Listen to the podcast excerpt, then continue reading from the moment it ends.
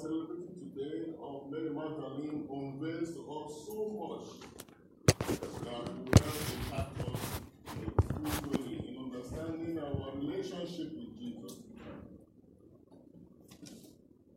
First of all, Mary is a typical example of a sinner who found grace.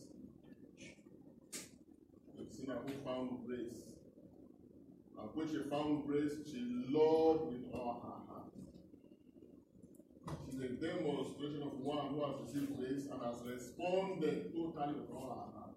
And the Bible says, serve God with all your heart, with all your soul, with all your strength, with all your might. We see this in the life of Mary Magdalene. She loved everything she had. You see, in those days, there's a song we used to sing, you know, as young Christians coming up, seeking the face of God. We sing and say, Give me your heart, oh, give me your heart. I don't want your property, give me your heart. You know, this is a song that made sense many years ago. You don't sing such things today again. You sing it, say you're crazy. You know? But it communicates a lot. You can give God a property, but you cannot give God your heart. And what God wants first is your heart. Heart given in total love, love obeisance. You understand? And that's what we see in the life of Mary Magdalene. She loved God so much. You know? You can see that demonstrated. If she wants to be part of this ministry, she wants, to be part of the mission that Jesus wants to accomplish. She wants to see how she can play her own part in helping the Lord and the kingdom of God in the hearts of men. Highly supportive. You see, highly supportive. Outside that, she was also uh, a ardent listener. She was going to be a disciple. That's why any opportunity she has to see Jesus, she will sit at his feet. Master, teach me this thing. That's why him and Jesus appeared to her. What did she say? Teacher. Because she sees Jesus as a teacher. She was a disciple. She was ready to learn. She was ready to unlearn the things that have made her to be who she was in the past and to learn the new thing that God wants her to be. Communicates a lot. She loved Jesus even unto death. You know, after, after, after burial, that's when you know whether people love you or not. Everywhere, people go, leave you. Nobody even remembers your grave anymore. They pass there, they can't remember that you were buried there. But look at Mary. She was always going there. She was going to anoint the body. At least the feet, the Jews, they will wrap everywhere, but they will open the place in the hands and the feet.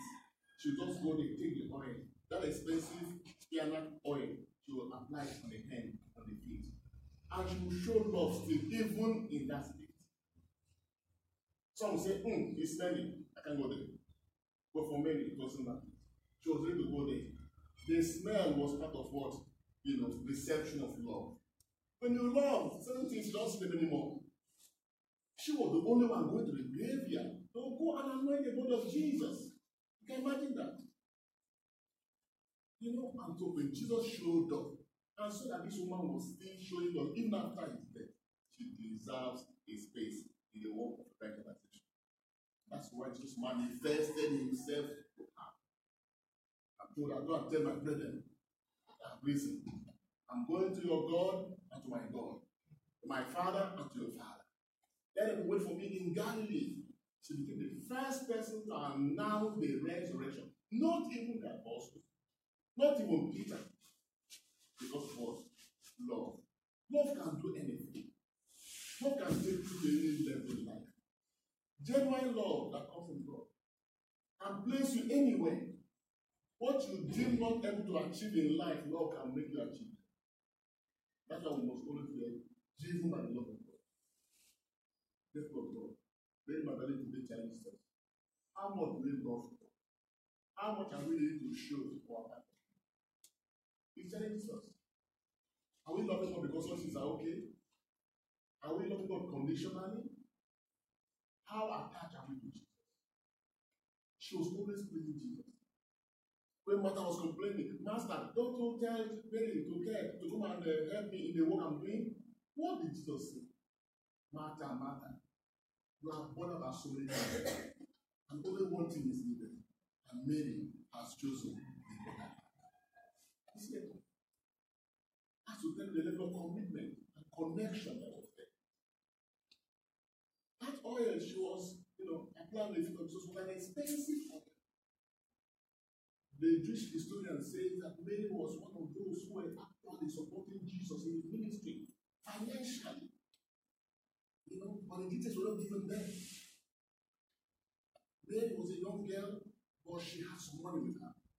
You know, she was into some kind of business. So she was supporting Jesus in ministry. So that's why Martha was also trying to show that he was supporting and he was asking, uh, that doesn't help me too now, you know. Everyone was pushing to find a way to have access to